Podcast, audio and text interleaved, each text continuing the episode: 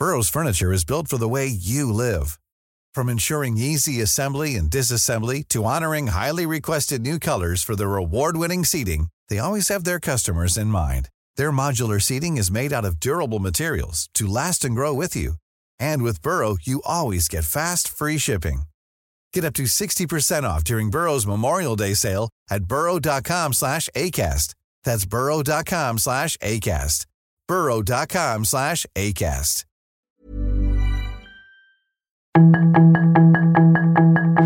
Tarde a tarde, lo que necesitas saber de forma ligera con un tono accesible. Solórzano, el referente informativo.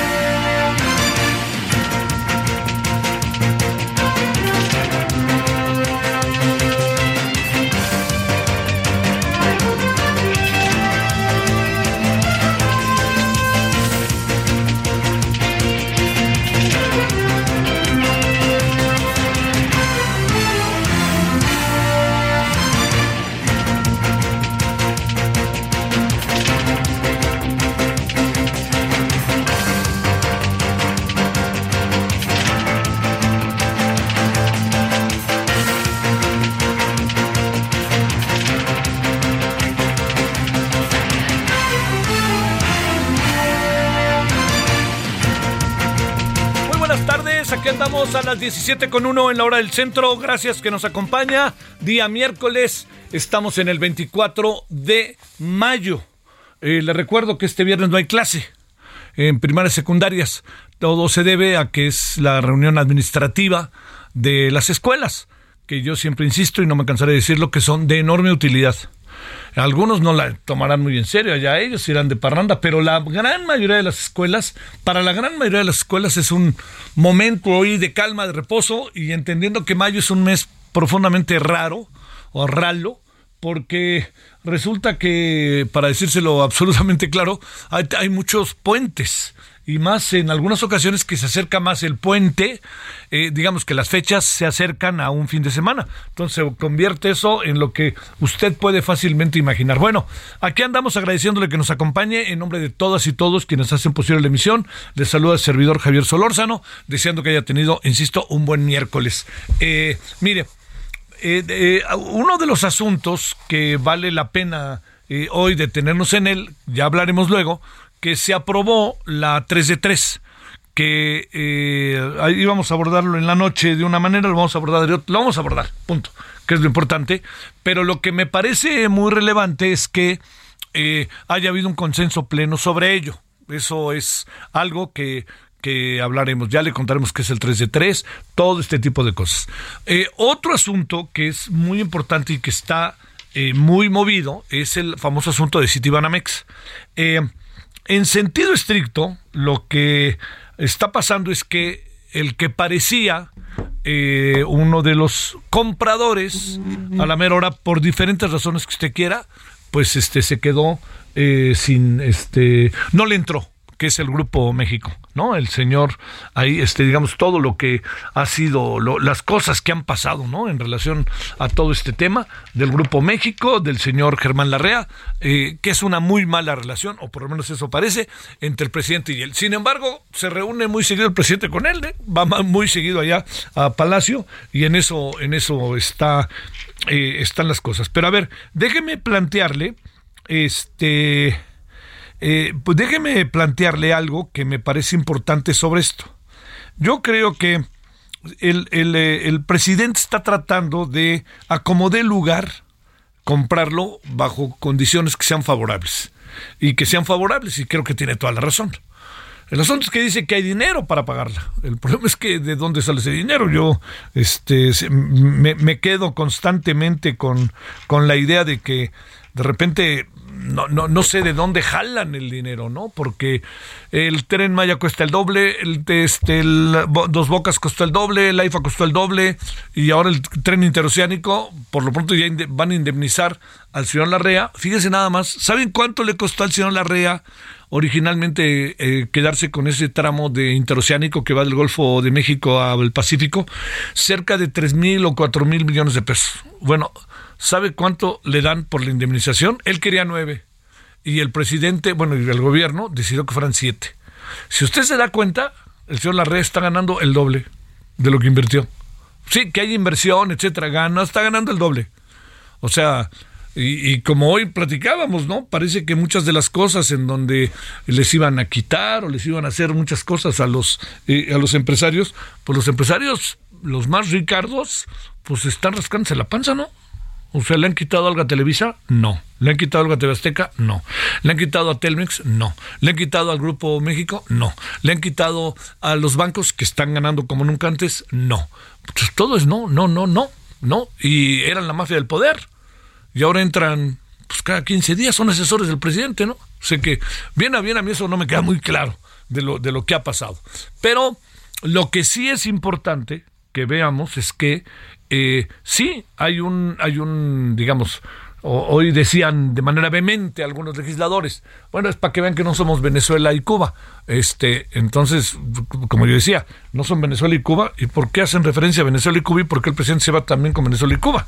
Es una caja de contradicciones que uno no alcanza a ver del todo. Pero, pero, pero, pero, esa es una de las partes del asunto. Lo cierto es que el asunto de Citibanamex puede resultar interesante. ¿Por qué? Porque entra bolsa y entonces el que le quiere entrar le entra y tiene lo suficiente para entrar en bolsa. Hasta si usted quiere le puede entrar. Pero ya sabe, hay toda una serie de reglas. Yo, al ratito vamos a hablar del tema. A mí no me queda del todo claro qué puede pasar, pero al ratito vamos a hablar del tema y a ver qué, este, a ver qué, qué, qué, podemos entender sobre todo. Hoy, mismo, ¿eh? al ratito estoy hablando a las como en unos, ah, no, no, pues en unos 10, 15 minutos máximo, 10 minutos máximo. Bueno, ese es otro de los asuntos que están ahí en la mesa. Otro, otro tema es eh, que, mire, eh, una, digamos, uno, evidentemente uno puede tener una mirada parcial de las cosas, sino completa del todo. Pero sí, déjeme decirle, eh, lo que uno ve es que después del Estado de México y después de Coahuila, se va a abrir una suerte de caja de Pandora en el país. Usted a decir por qué. Mire, es una elección que se convierte indirectamente en un banderazo de salida para la sucesión presidencial. Y no olvide, no olvide que no solamente es la sucesión presidencial, es también, ojo con ello, es ni más ni menos que todo el Congreso. Cuando digo todo el Congreso, es todo el Congreso, diputados, senadores una buena cantidad de gubernaturas, de presidencias municipales, de congresos locales. Es la mayor elección en la historia que ha tenido el país. Entonces, yo le diría, es una elección que si usted me permite definir de alguna manera, tendrá que, todas son ciudadanas, pero son ciudadanas en partidos. Esta es una elección que tendrá que ser ciudadana ciudadana. Si la oposición sigue pensando que su único rival es López Obrador, están equivocados porque va a haber candidatos de Morena por doquier, como va a haber candidatos de la oposición por doquier. Yo, yo creo que, el PRI y el PAN están en una, eh, en, una posición que no los lleva muy lejos. Le voy a decir por qué. Ellos no han decidido abrir la elección. Yo le voy a decir qué haría, qué haría. Yo diría pasando las elecciones del Edomex, tener un gran acuerdo y en ese gran acuerdo plantear, señoras y señores de este país, anótese en esta lista, marque ta ta ta ta, mete usted en el en internet desde su dirección todo aquel o aquella que quiera ser presidente de México. Es la manera única, ¿no? Porque si vamos a ir, que sea Ricardo Anaya, que sea Santiago Queril, que sea Lili Telles, son ser conocidos no es sinónimo de ser populares. Eso es algo muy importante.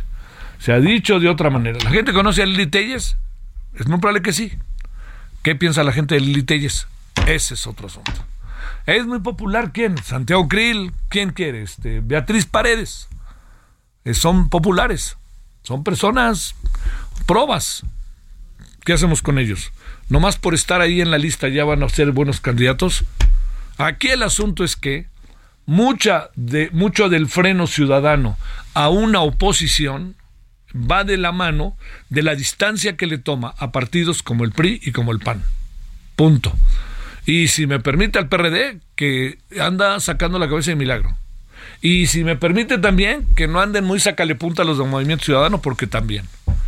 ¿Qué es lo que hace diferente a Morena? No Morena mismo, el presidente de la República pero usted cree que Morena sea así como muy la opción, etcétera, vea usted las cosas que pasan allá adentro. Los partidos son un mal necesario y alguien, algún estudioso, por favor, de la política que nos apure para ver cómo podemos tener mejores representaciones y cómo podemos tener mejores representaciones electorales y representaciones en la cotidianidad de la vida, de la gobernabilidad de un país. Pero eso, todo el mundo andamos igual. Pero bueno, lo único que le digo de final es que no puede por ningún motivo pasarse por alto que lo que venga después de las elecciones del Estado de México y Coahuila va a ser fundamentalmente una caja de Pandora. ¿Qué irá a pasar? No lo sé. Pero sí los partidos de oposición, particularmente PAN y PRI, lo que quieren es tener el control del proceso, les diría, pues este, se van muy probablemente, muy probablemente al lugar al donde el presidente dice que se va a ir. Pero cuando digo eso, hablo de la palabra. Se van a ir a la chingada. Tal cual. No van a poder, no van a poder, créame, no estoy descubriendo el hilo negro, pero es cosa de ver la cotidianidad. Tiene que ser una elección abierta y ciudadana en el caso de la oposición. ¿Por qué? Porque está firme, está claro que Morena y el presidente hoy tienen buena parte de, de las posibilidades de ganar e incluso en una de esas de manera contundente. Yo ahí, ahora sí que ahí dejo este asunto para que todos lo pensemos porque es muy importante que la oposición sea competitiva.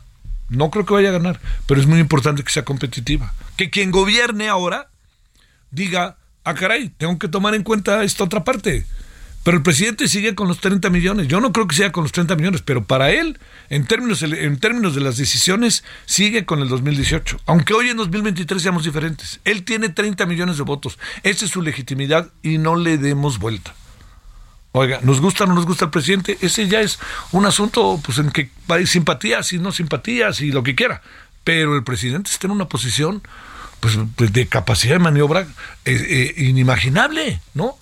O sea, yo con mi memoria, que si me coloca, yo mi memoria política, hasta donde alcanzo a ver, un poco con Díaz Ordaz, pero con Echeverría, con López Portillo, con Miguel de la Madrid, con Carlos Salinas, con Ernesto Cedillo, con Vicente Fox, con Felipe Calderón, con Enrique Peña Nieto, nadie llegó a estos niveles.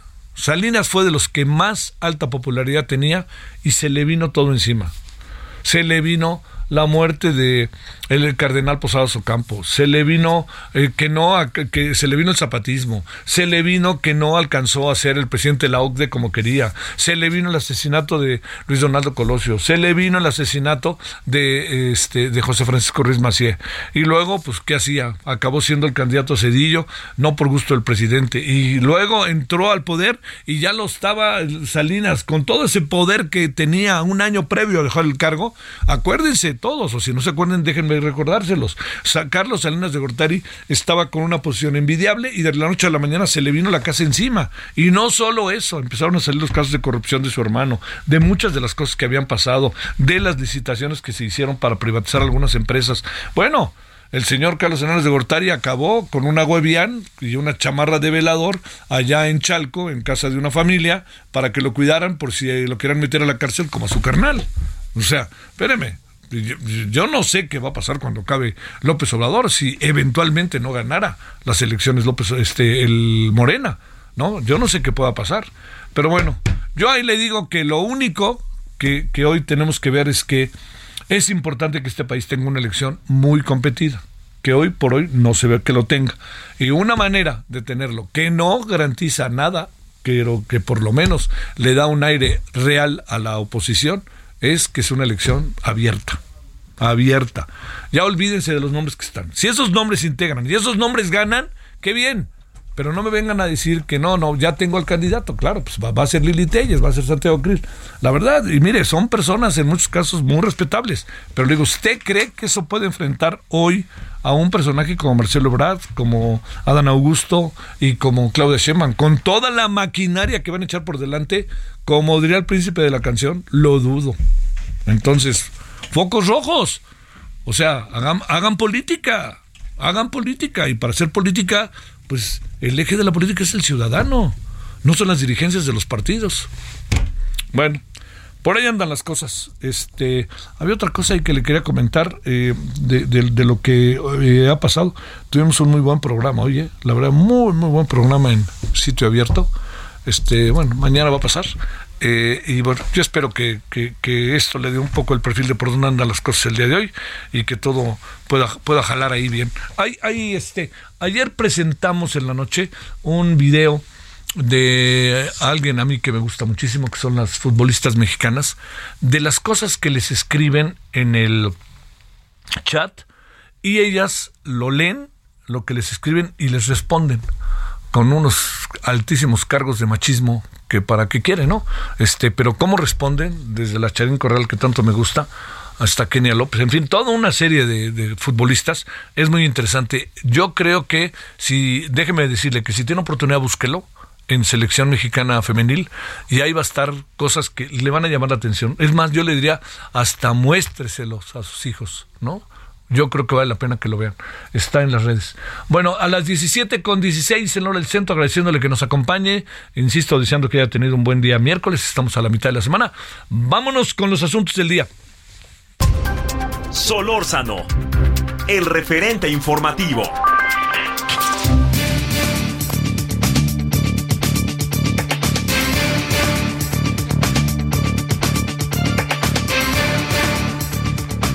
Le agradecemos a Salvador Mejía, socio de Asymmetrics y coordinador de la Comisión de Derecho Financiero y Bursátil de la Barra Mexicana del Colegio de Abogados. ¿Cómo estás, Salvador? Gracias por tu tiempo. Buenas tardes. Hola, Javier, ¿cómo estás? Buenas tardes. No sabes el placer que me da platicar contigo. El placer es nuestro y además con temas que ahora sí, ayúdanos a entender, mi querido Salvador. ok, voy a hacer un voy a hacer un intento porque estamos viviendo, Javier, un momento de, de, un absurdo impresionante. Bueno, a ver, como dirían, ayúdanos y déjame plantearte. Venga. ¿Puede City Manamex este, estar en la bolsa? Ya dijo el señor Larrea que pues es amigo y no amigo, porque es que entra y sale del Palacio Nacional. Ya dijo que él no va. El presidente dice todos los mexicanos van a poder ser dueños. ¿Qué dice la banca nacional y qué dice la banca internacional? ¿Hay reglas, no hay reglas? ¿Qué dice el derecho? Venga de ahí, Salvador a ver, vamos a ponerlo muy en claro. Ante todo, no te voy a hablar de derecho, porque eso es un tema muy complejo y yo creo que necesitamos que el ciudadano de a pie entienda el problema, la situación que estamos enfrentando. Vamos a desmitificar esto. Lo, lo primero es que nos estamos enfrentando a, del libro de texto, a un... Em, a un, a un, eh, a un evento de, eh, de impacto reputacional. Ha habido un problema tal que no hubo manera de que esto avanzara e inevitablemente esto se tiene que reflejar en eh, una falta, en una pérdida de confianza a nivel local en México y a nivel internacional. Tenés así que las notas empezaron a salir desde Estados Unidos mm, antes de las 7 de la mañana. Ya había un comunicado diciendo que no iba a haber operación. Y esto, te guste o no te guste, nos guste o no nos guste, impacta en el grado de confianza de México como país. Así de sencillo. Ahora bien, ya vamos a, eh, si lo tocamos desde la perspectiva local, eh, hay que atenderlo en diferentes ángulos. El primero, si ya el Grupo México, eh, Germán Larrea, a través del Grupo México, ya decidió salirse, pues es una mala noticia porque abre el escenario, abre, le abre las puertas, Javier, a la especulación, al yo creo, al yo pienso o a la ocurrencia que ocurre todos los días desde ese poderoso aparato propagandístico que es la conferencia mañanera. El, al presidente se le hizo súper fácil decir, oye, pues entonces si el señor Larrea no va, pues entonces nosotros queremos Banamex, el pueblo de México. La bronca es, ¿y quién es el, quién es el pueblo de México? ¿Quién lo quiere? Los, eh, los que apoyan eh, abiertamente al señor presidente, muy legítimo, o es un grupo de empresarios. ¿Quiénes, ¿Quiénes son los que apoyan esto? Entonces nos tenemos, que, nos tenemos que ir hacia algo más concreto. ¿Qué haría el presidente? ¿Qué tendría que hacer el presidente para, dado el caso, quedarse con Citibanamex? Hay varias opciones. Una de ellas, Javier, la abrió, la trajo al, escenario eh, Banorte hace algunos meses, cuando lanzaron un comunicado muy extraño diciendo todos los mexicanos que quieran, mexicanos, que quieran invertirle, pueden hacerlo a través de nosotros, lo cual es materialmente imposible, porque imagínate, si tú, tu servidor o cualquiera, cualquier persona de tu, de tu auditorio quisiera meterle dinero, tendría que correrse algo que se llama investigación de debida diligencia. Imagínate que en su momento Banorte tuviera que correr una investigación de debida diligencia sobre 30 millones de personas que quisieran meterle dinero. ¿Quién te garantiza que sí, está, estás tú, estoy yo, que somos gente decente, pero imagínate que estuvieran los chapitos, ¿no? Imagínate que estuvieran narcotraficantes, que estuvieran guachicoleros. No nos podemos dar el lujo que en esta compra existan personas de la delincuencia metiéndole dinero. Ahí está ese presidente. Ahora que el presidente dice, pues igual y queremos, fíjate que sí hay un camino, Javier.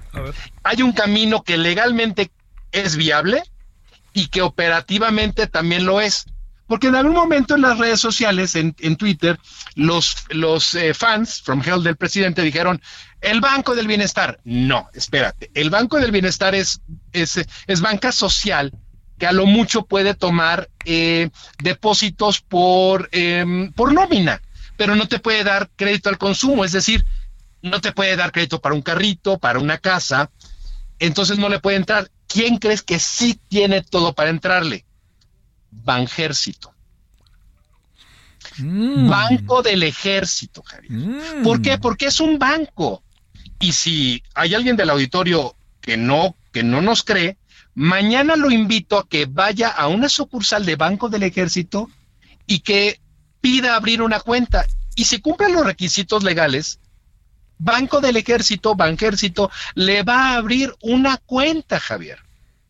Mm. Y, y, Banjército te puede, te puede, puede tener tu nómina, puede tener, te puede dar un crédito eh, automotriz, y te puede dar, por favor no te rías mucho, te puede dar un crédito hipotecario siempre y cuando no sea para un departamento en Bosque Real, porque ese sí va a precio real, ¿no? Pero, pero, eh, pero Banco del Ejército sí te puede dar esos servicios. Entonces, aunque esto sería súper complicado, Javier, súper complicado, Banjército, el Banco del Ejército, en una de esas, en un medio ambiente en el cual queda claro que, que, la ley no es necesariamente un obstáculo para el señor presidente, gracias a la acumulación de poder, en una de esas podría llegar a, fíjate que estoy haciendo pausas, ¿eh?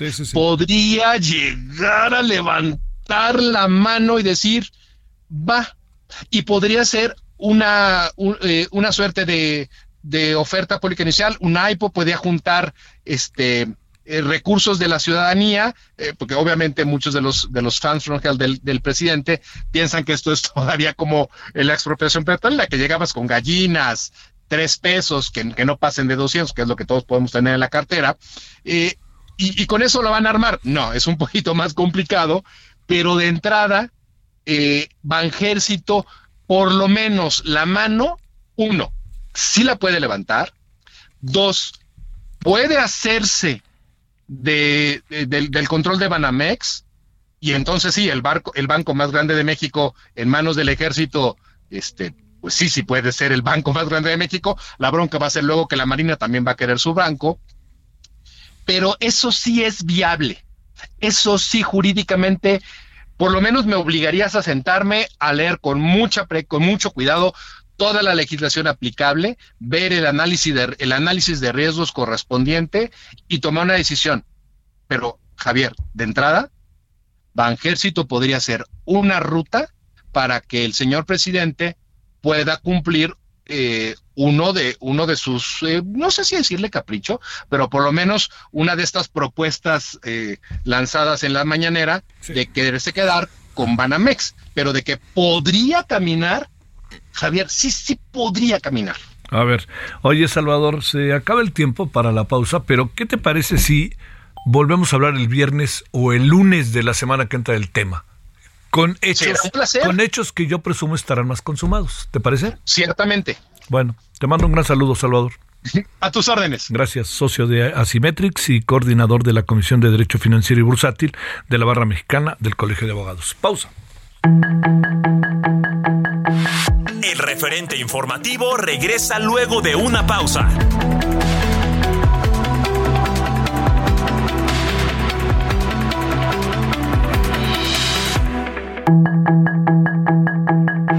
Estamos de regreso con el referente informativo.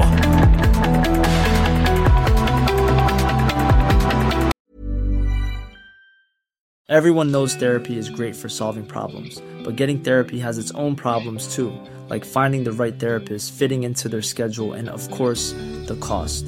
Well, BetterHelp can solve those problems. It's totally online and built around your schedule. It's surprisingly affordable too. Connect with a credentialed therapist by phone, video, or online chat, all from the comfort of your home. Visit betterhelp.com to learn more and save 10% on your first month. That's BetterHelp, H E L P.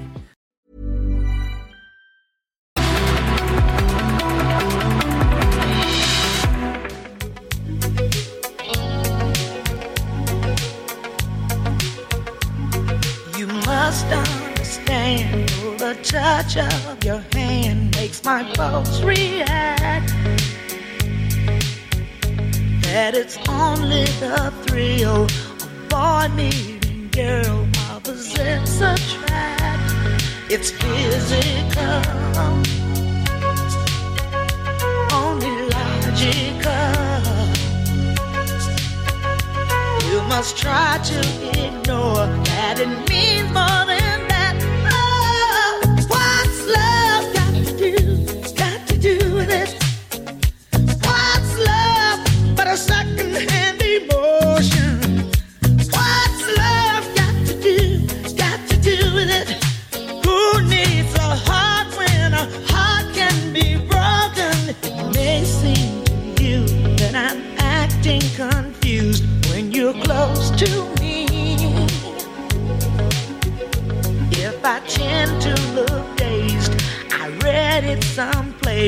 I've got cause to be. There's a name for it. There's a phrase that fits. But whatever the reason, you do it for me. Oh,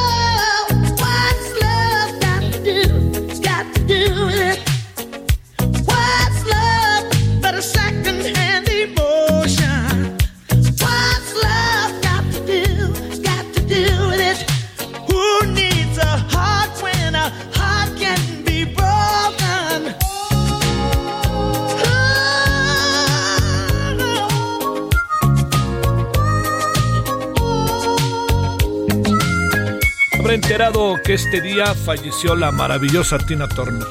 83 años de edad tenía Tina Turner. Tina Turner y Ike Turner hicieron una pareja maravillosa, pero nos fuimos dando cuenta que Ike Turner era verdaderamente un hombre violento con su mujer. Y Tina Turner aguantó. Digamos, si esto hubiera pasado un poquito más para acá, quién sabe cómo le hubiera ido a Ike Turner. Pero lo importante es que realmente fue una voz emblemática, muy importante. Tenía un rato, yo pude leer en revistas dedicadas al rock, tenía un buen rato de una enfermedad. Nunca se supo cuál era la enfermedad, pero esas largas enfermedades, este, que hasta donde sé le iban acabando el físico de una mujer tan potente, ¿no? O sea, siempre salía con una minifalda sensacional, pues porque se ha de imaginar las piernas que tenía, sensacionales, ¿no? Torneadas, este, musculosas. Y eso se sumaba a una figura realmente atractiva y realmente, le diría yo, era un personaje, ¿no? Esto es este What's Love Got to Do with It, que era de las más famosas. Salió en películas, este, en más de alguna. El mundo del rock está volteando a verla, ¿eh? Hoy, porque es un referente, es un referente, una mujer, se lo juro, verdaderamente atractiva. Hay por ahí una película que no le da tanta fuerza a quien era, pero lo único que sí podríamos todos coincidir, extraordinaria cantante, escogió muy bien sus canciones, muy bien, que eso cuenta mucho, que la vida con Ike Turner pues fue de amor y odio, pero al final más distancia y distancia y distancia. Pero bueno, pues es la Tina Turner que hoy en la mañana se nos informó que falleció, 83 años de edad. Hasta hace poco la había todavía uno en conciertos con un físico extraordinario, ¿no? Y además con esa voz que wow, ¿no? Yo creo que a muchos, muchos nos gustó mucho, no solo generacionalmente, sino otras generaciones más jóvenes, etcétera, porque también era un referente de una mujer fuerte, poderosa. Bueno, ahí está la Tina Turner y nos acordamos muchísimo de muchas noches, de escuchar su música, de muchas cosas de Tina Turner, mujer maravillosa.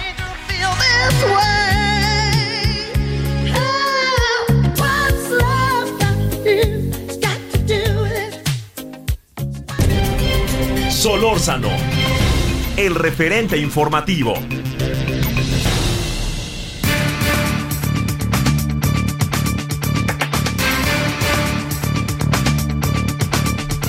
Bueno, estamos de vuelta. Narciso Vargas es contador público certificado y maestro en Derecho Fiscal. Narciso, muchas gracias que tomas la llamada. ¿Cómo has estado? Buenas tardes. Mi estimado Javier, buenas tardes. Pues mira, bien, con el gusto de saludarte y un saludo para toda la gente que te sigue en tu programa referente. Yo te agradezco tu participación. A ver, este, si hacemos cuentas, mi querido Narciso, con todo y que no le dieron los nueve mil que pidió, le dieron siete mil y tantos, o se los van a dar.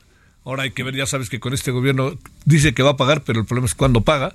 Pero con todo esto que te estoy diciendo, lo que me parece es que si le costó tres mil y le dan siete mil, pues hijo, denme una licitación y yo me encargo, ¿no? O alguna cosa así. Pero a ver, ¿qué ves de todo este proceso de el tramo de Ferrosur, todo esto que va del Golfo al Pacífico? Bueno, eh, sabemos, eh, mi estimado Javier, que es una obra de las que mayor empuje ha tenido por parte del gobierno y te diría, en lo particular me parece que pudiera ser realmente la más importante por esta conexión que se lograría. Eh, va a ser una extensión del canal de Panamá, la verdad es que es estratégico este tramo, como bien mencionas, pero bueno, todo este movimiento que se ha gestado en los últimos días, del viernes para acá, pues ha puesto a Grupo México en la mira, eh, los ojos de los inversionistas extranjeros y nacionales pues también están siguiendo con mucho detalle esta situación porque bueno, eh, de repente el gobierno dice pues eh, me conviene manejar esta situación, entonces quito la concesión, el número que me manejas es muy alto, yo te doy otro número, y por otro lado tenemos eh, la, la, venta de Citibanamex, mi estimado Javier, que también desde luego está jugando un papel súper importante y ya vimos lo que ocurrió ahorita que Citibanamex dijo, pues no, voy a hacer una oferta pública y nuestro presidente, ni tardo ni perezoso, en la mañanera anunció que pudiera ser el gobierno de México el que adquiera este banco, aunque con un plan, si me permites, también un poquito fuera de proporción y de contexto. A ver, pero ante qué, ante qué estamos o ante qué, en qué vamos a acabar, porque diario, eh, si nos atenemos al escenario de Ferrosur y nos atenemos al, escenario de City Banamex, City Banamex o City, alguien acaba de sugerir City Banjército, ahí nomás lo digo, este, si, si estamos ante eso, te diría Narciso, digamos, hacia dónde va todo esto, qué podría pasar y, y sobre todo uno piensa en el Estado de Derecho, más allá de que tengamos que cambiar leyes que no nos gustan, pero hoy por hoy son las que tenemos. Son las que tenemos y son las que hay que respetar y como bien dices, si, si dejamos eh, o se permite que esto avance, pues el Estado de Derecho queda en, mm, pues en una línea muy eh, sensible, algo que ya nadie queremos, porque resulta que si tú inviertes, mañana pues te retiran la concesión o te expropian, que también pudiera ser el otro camino, parece que ahorita las negociaciones van en el sentido de permitir el paso únicamente de los transportes que maneja esta empresa de, gobierno, pero bueno, ahí se ve la fuerza del Estado, como bien dices Javier, el Estado de Derecho queda en entredicho y pues tienes otros intereses, Grupo México, volvemos al tema de City Banamex, pues también se, se retira la oferta, se rompen las negociaciones y pues eh, yo veo muy difícil que el gobierno lo pueda adquirir porque además le dice a City Banamex te voy a pagar con los impuestos que me debes, que todavía no se generan, Javier, pero que además yo dudo que llegue al número que él dio en la mañana, porque la más bien lo que se prevé es que exista una utilidad muy pequeña en la transacción o inclusive una pérdida por la fecha en que se compró esta negociación en un principio, ¿no? Sí. Oye, a ver, hay, hay cuestiones que tienen que ver con una indemnización de esta naturaleza, se pagan impuestos o, qué es lo que pasa. Vamos a suponer que sí se les dan los siete mil. ¿Ante qué estamos? Bueno, e, esos siete mil se tendría que manejar, aunque si bien Javier es una indemnización, para Grupo México tendría que ser un ingreso por una enajenación y tendría que pagar los impuestos propios. Claro, habría que ver si en la operación, es decir, mira, es muy sencillo, a ver, ¿Cuánto me costó a mí la infraestructura? No, pues que 100 mil pesos. Oye, me están dando 80 mil, pues ya perdiste, entonces no va a haber pago de impuestos. Ah, pero aquí, este, pues claro que ganó, ¿no? Esto ganó casi el doble de lo, en la que lo compró. ¿Así se puede medir?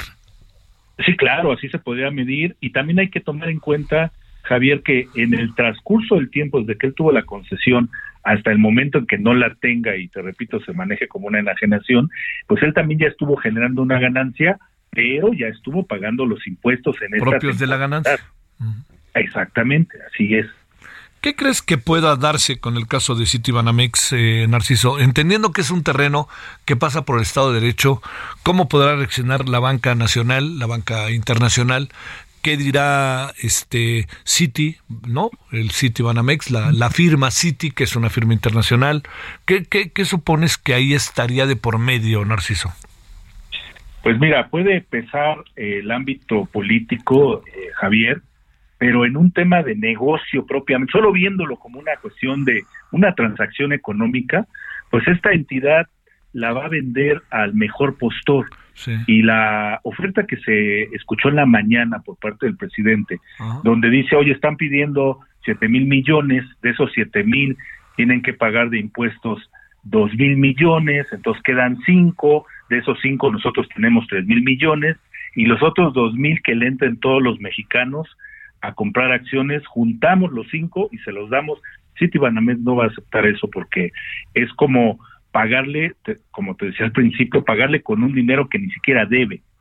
Eh, es, es, como muy eh, ventajoso para el gobierno, pero, vaya, Citibanamex, que es el oferente, no va a aceptar una propuesta de estas. Yo creo que va a tener que pasar tiempo que otro jugador que tenga los tamaños eh, entre y haga la adquisición. Y, digamos, este, echándole bolita mágica y ahí a ver de, ¿ves a alguien que le quiere entrar?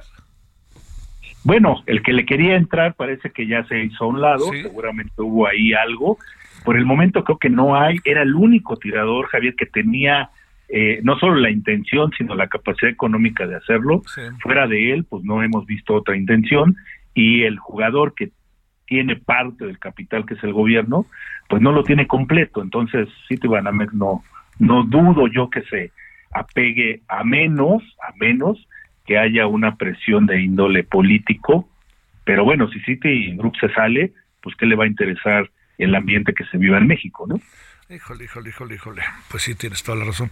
Oye, a ver, para cerrar, este, eh, pasa que una circunstancia de esta naturaleza se está viviendo en otras áreas que tú alcances a apreciar en términos de que pues empresarios tengan que fijar con una gran cantidad de cosas como lo que tiene que ver con los impuestos, los indemnizan, les quitan, les ponen, les pagan más impuestos, todo eso. Sí, bueno, hablando en el tema de eh, invertir, sobre todo en este tipo de negocios donde o es una licitación o es una eh, una licencia que te permite trabajar, pues yo creo que el mensaje que se está percibiendo es no es una inversión segura porque no es tuya del todo. En cualquier momento y brincando e incluso tal vez alguna normatividad vigente, como mencionaste muy bien hace unos minutos, te la pueden quitar, pues yo, yo, yo en lo particular, Javier, si me preguntas, yo no invertiría en esos productos. Y entonces, eh, también dejas de generar empleo, dejas de generar impuestos y la economía local se empieza a viciar. Este, a ver, eh, ¿en, qué supones que pueda acabar estos dos asuntos? Uno es, es un poco, es que los dos tienen mucho de enigmas, ¿no? No queda muy claro, por dónde pueden acabar. Pero digamos, y luego también uno trata de leer al presidente y no es un asunto tan sencillo, el presidente no, no, no es de tan fácil lectura a veces.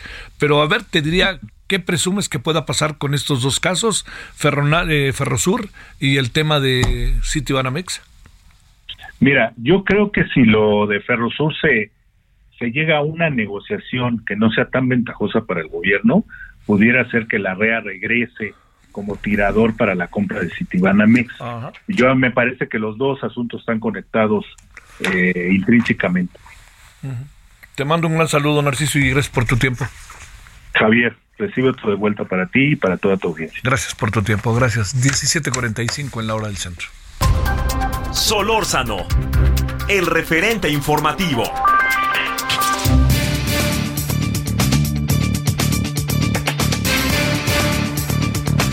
Bueno, aquí andamos de vuelta. Eh, le quiero agradecer al maestro Tulio Salanueva. ¿Estamos ya? Ya estamos, sale. Tulio Salanueva, especialista del Colegio Nacional de Abogados. Tulio, maestro, ¿cómo has estado? Muy buenas tardes. Estimado Javier, ¿cómo estás? Un placer siempre estar en el diario que piensa joven. Gracias por la invitación. Gracias, yo te lo agradezco, Tulio. Déjame plantearte. Eh, hay una orden de aprehensión derivada del caso García Luna de 61 personas. que son estas 61 personas? Están siendo, son integradas, se integran ellos a, o vinculadas a los contratos de en época de García Luna, lo que los hace, pregunto yo, cómplices, responsables o a ver, los detenemos y en una de esas pega o nos cuentan algo más. ¿Qué hay de todo esto atrás, Tulio? Mira, Javier, creo que en primer lugar sería irresponsable de alguna manera dar una opinión sobre la situación particular de cada presunto o probable responsable. Sin embargo, eh, tengo de alguna manera acceso a parte de la carpeta de investigación y te puedo decir en primer lugar, contestando muy concretamente tu pregunta, que cada uno de los indiciados tiene una causa o un delito particular por el que se les persigue. En algunos casos es por asociación delictuosa, en algunos casos es por eh, obrar con recursos de procedencia ilícita, etcétera. De tal manera que cualquier abogado que se precie de eh, eh, practicar la profesión debe ceñirse exclusivamente a las circunstancias del expediente y en este tenor te digo que cada uno de ellos tiene una situación particular, individual y que debemos ceñirnos a cada individuo para dar una perspectiva de cuál es su situación jurídica en este momento. Eh, a ver, es eh, no tienes una idea si podríamos hablar de mucha gente, poca gente o hay mucha gente que podría estar casi que de rebote ahí metida. Algo entiendo, eh, entiendo muy bien lo que me dices. No no se puede hablar en particular, pero un caso de esta complejidad, ¿qué se puede decir? Ni más ni menos 61 personas actualmente eh, con una orden de aprehensión derivado de la relación que tuvieron en el en la administración de Genaro García Luna al frente de la Secretaría de Seguridad Pública Federal y cada uno a cada uno se le imputan actos en específico. Te puedo dar como ejemplo la firma de contratos en particular de alguna prestación o servicio que se realizaron con las empresas que ahora se vinculan con él o la la connivencia, la participación concertada de varios individuos para realizar un delito, por ejemplo, pero insisto, eh, no a todos te lo digo porque de alguna manera tengo contacto directo con la parte de la carpeta. No a todos se les acusa por el mismo delito, y por lo tanto sería sumamente delicado hacer una generalización del caso. Lo que sí te puedo decir en forma muy puntual es que la Fiscalía, la Unidad de Inteligencia Financiera desafortunadamente han actuado en forma irresponsable que hay eh, no hay datos de pruebas suficientes en muchos casos concretamente para llevar una carpeta de investigación, mucho menos para girar un orden de, de aprehensión y lo más grave estimado Javier, que yo veo en este momento es que se han hecho acusaciones públicas directas sin respetar la presunción de inocencia y por supuesto la privacidad a la que tenemos derecho todas las personas. Eso no sucede, no debe de suceder en un Estado de derecho y mucho menos en un Estado democrático como el que nos preciamos de, de ser y de construir. Está fuera de la ley que la Unidad de Inteligencia Financiera y la Fiscalía hablen de personas con nombre y apellido como son la esposa y los hijos y algunos personajes que se presume, bueno, todo indica son socios o eran socios de Genaro García Luna? Absolutamente fuera de la ley, es una violación a la secrecía que debe de llevar una investigación, al debido proceso, al derecho a la privacidad de las personas y la más importante, y que ningún gobierno debe soslayar a la presunción de inocencia, que es un derecho humano elevado eh, internacionalmente, de tal manera que no podemos hacer un señalamiento público de una acusación sin tener ya una sentencia firme que un juzgador competente haya emitido para dar esa culpabilidad. Me parece irresponsable, estimado Javier, me parece lamentable que el gobierno actual obre de esa manera, porque conociendo un poco las constancias de autos, conociéndolas a suficiencia, te puedo decir que hay personas que se encuentran ahí mencionadas y que no tienen absolutamente nada que ver con el caso particular, lo cual, insisto, es lamentable en un Estado de Derecho. ¿Por qué las presumes que las mencionan?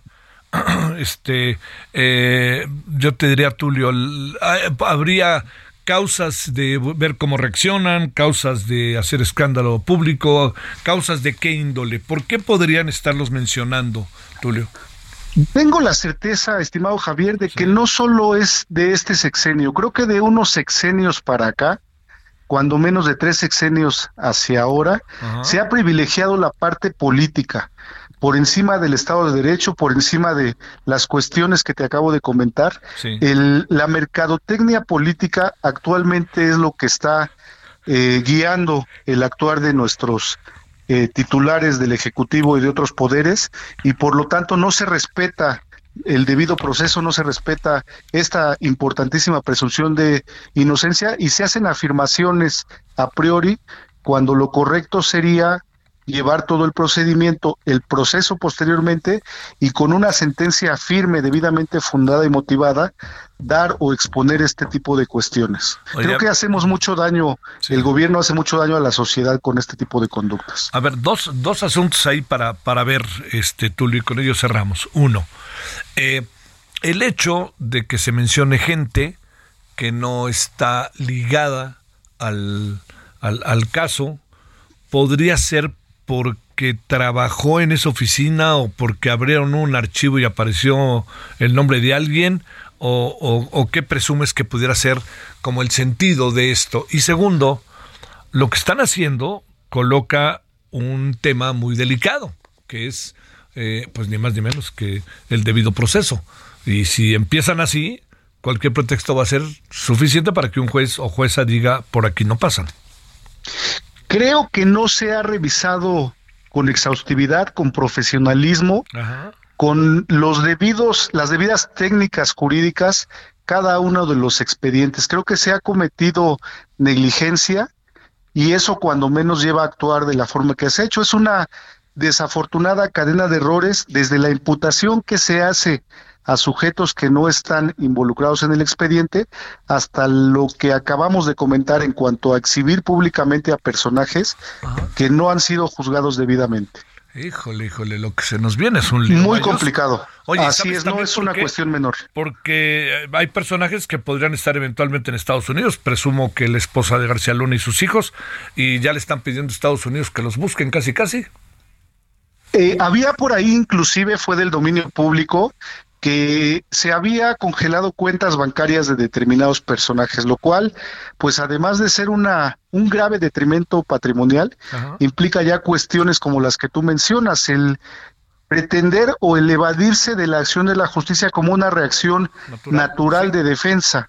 Y eso no debe de suceder bajo ninguna circunstancia, te repito, en un Estado de, de derecho. Lamentable, por lo menos, lo que está sucediendo en este momento. Pero van con todo, ¿no? Porque pues además es un personaje que dicen que es marciano. Hoy en la mañana dijeron, ¿no? es correcto. Se, se subordina el Estado de Derecho a la política. Ese es el resumen que yo te podría hacer.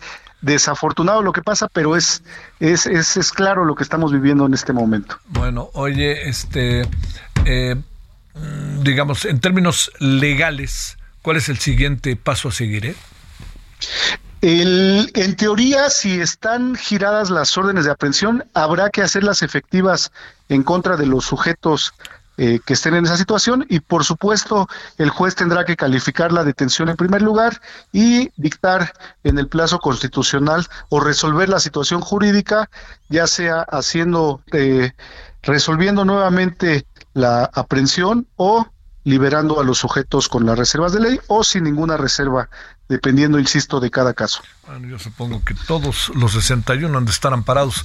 Bueno, maestro, Javier, los 61 o al menos de los casos que yo tengo conocimiento profesional, eh, están temerosos de que la acción de la justicia no sea eso y se trate de una herramienta política, lo cual te repito, lamentable, es lamentable para nuestro Estado de Derecho. Te mando un gran saludo, maestro Tulio Salanueva.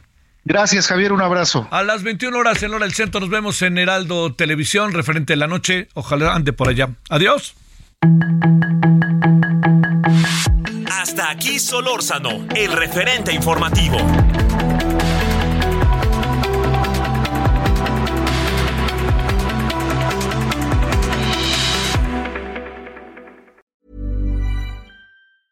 Hey, it's Danny Pellegrino from Everything Iconic. Ready to upgrade your style game without blowing your budget? Check out Quince. They've got all the good stuff shirts and polos, activewear, and fine leather goods, all at 50 to 80% less than other high end brands. And the best part? They're all about safe, ethical, and responsible manufacturing. Get that luxury vibe without the luxury price tag. Hit up quince.com slash upgrade for free shipping and 365 day returns on your next order. That's quince.com slash upgrade.